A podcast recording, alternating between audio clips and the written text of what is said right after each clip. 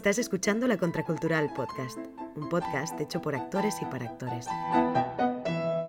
En el capítulo de hoy hablaremos de Uta Hagen y de su metodología, y bucearemos en su técnica de la transferencia.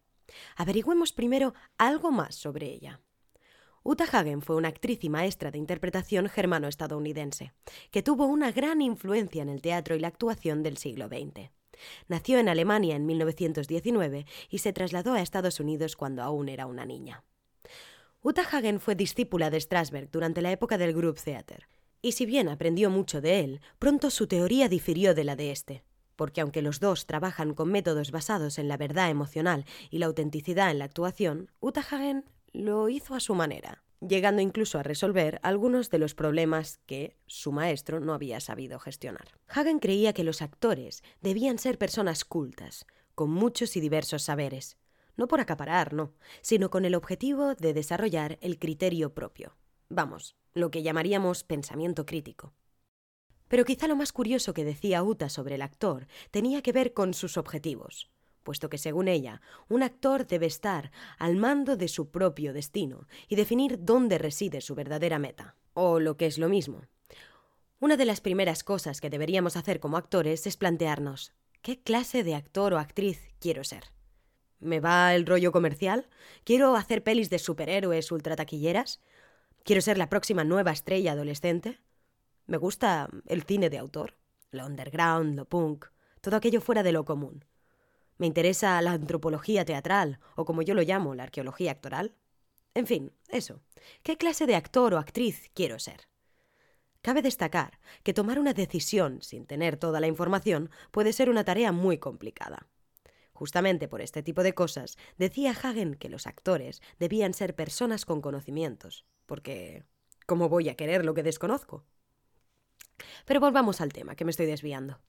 Dice entonces Uta que armado de una pasión por la expresión personal, de un punto de vista particular y de un objetivo concreto, el actor debe adquirir un dominio de su oficio, porque de lo contrario, todo el talento y la buena voluntad no le servirían para nada. Así llegamos a la parte de la técnica de Hagen.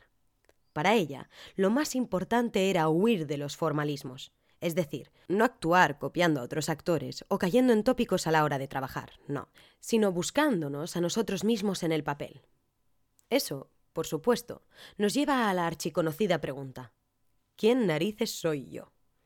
No hace falta decir lo complicado que resulta responder de forma, digamos, eh, absoluta a esta pregunta. Eso sí, si ahora mismo te pregunto ¿quién eres tú? Seguramente me respondas una serie de tópicos y clichés, una mezcla de cualidades comunes, como empático, sincero, alegre. Pero, ¿cómo eres realmente? ¿Qué cosas, grandes o pequeñas, te aterrorizan? ¿Cuáles son tus detalles o vicios ocultos? ¿Qué dicen de ti los pensamientos más profundos que tienes?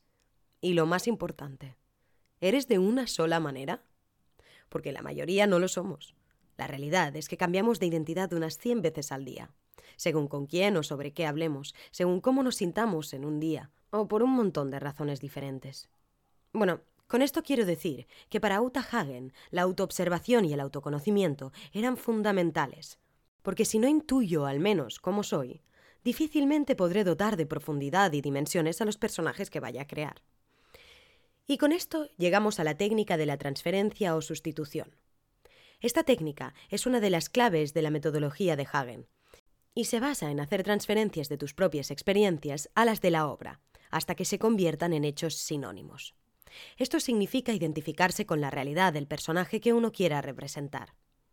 Por ejemplo, en la serie Euforia de HBO, si yo quisiera representar a Rue, la protagonista, interpretada por una brillante Zendaya, por cierto, tendría que buscar poder identificarme con una chica adolescente adicta a las drogas, que vive en una casa de un barrio de clase media baja en una ciudad cualquiera de Estados Unidos, con su madre y su hermana pequeña, y cuyo padre ha fallecido hace relativamente poco.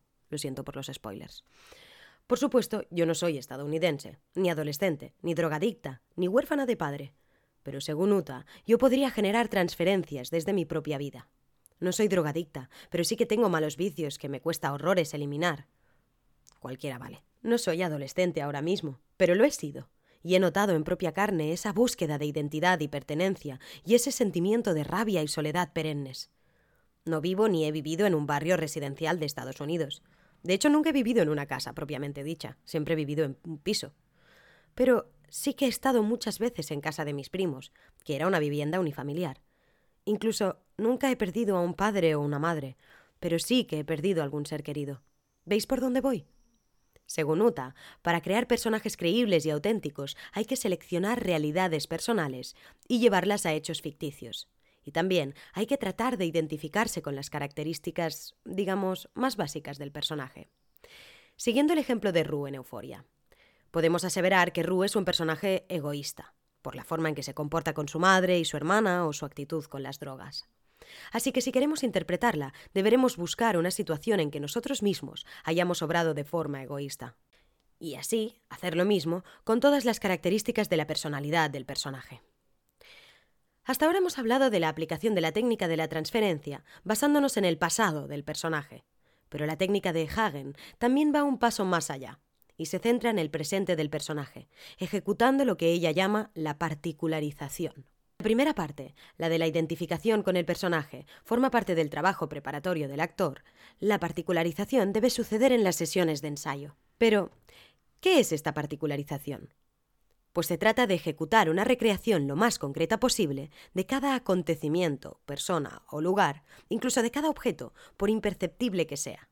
Por ejemplo, ponte que al personaje que estás representando viene otro personaje y le pregunta, ¿qué estás haciendo en un lugar tan horrible?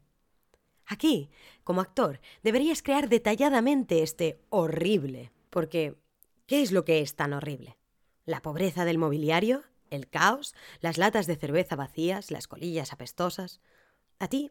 ¿A qué te recuerda ese lugar horrible? ¿Tal vez a un encuentro desagradable que tuviste en un lugar parecido? ¿En qué te hace pensar la escoba que está tirada en el suelo? ¿Hay cortinas en las ventanas? ¿Te sientes observada? ¿Qué ves a través de esas ventanas? ¿Las vías del tren, los transeúntes? ¿Ves alguna pata astillada en la silla del cuarto en donde puedas engancharte las medias? ¿La mesa está llena de migas? La nevera está sucia, los muelles de la cama chirrían. La... Bueno, ya se ha entendido la idea, ¿no? Como veis, la metodología de Uta Hagen no deja nada a la suerte, y sí todo a la imaginación. Bien, hasta aquí el capítulo sobre la técnica de la transferencia de Uta Hagen. Ya sabéis, si queréis llegar a ser grandes actores y actrices, tendréis que empezar a fijaros bien en todos los detalles de vuestra vida y vuestro día a día, porque nunca sabréis cuándo los vais a necesitar. Y, como siempre, os dejo con una cita. La de hoy es del dramaturgo George Bernard Shaw. Esta es la verdadera felicidad de la vida, ser utilizado para los fines que uno mismo considera más poderosos, ser una fuerza de la naturaleza y no un zoquete sofocado y egoísta, quejica y enfermizo, que culpa al mundo de no dedicarse plenamente a hacerle feliz. Soy de los que creen que mi vida pertenece a la entera comunidad, y mientras viva estoy en mi derecho de hacer por ella lo que pueda. Quiero haber agotado hasta la última reserva cuando muera, pues cuanto más trabajo, más tiempo vivo. Disfruto de la vida por su propio bien. Para mí la vida no es una vela de mecha corta, es una suerte de antorcha provista de una llama generosa, que por ahora empuño y deseo que brille en todo su esplendor, antes de entregarla a las generaciones futuras. Hasta aquí el capítulo de hoy. Si te interesa nuestro contenido, síguenos en redes sociales. Y si quieres formarte como actriz o actor con la contracultural, entra en lacontracultural.com. Hasta la próxima.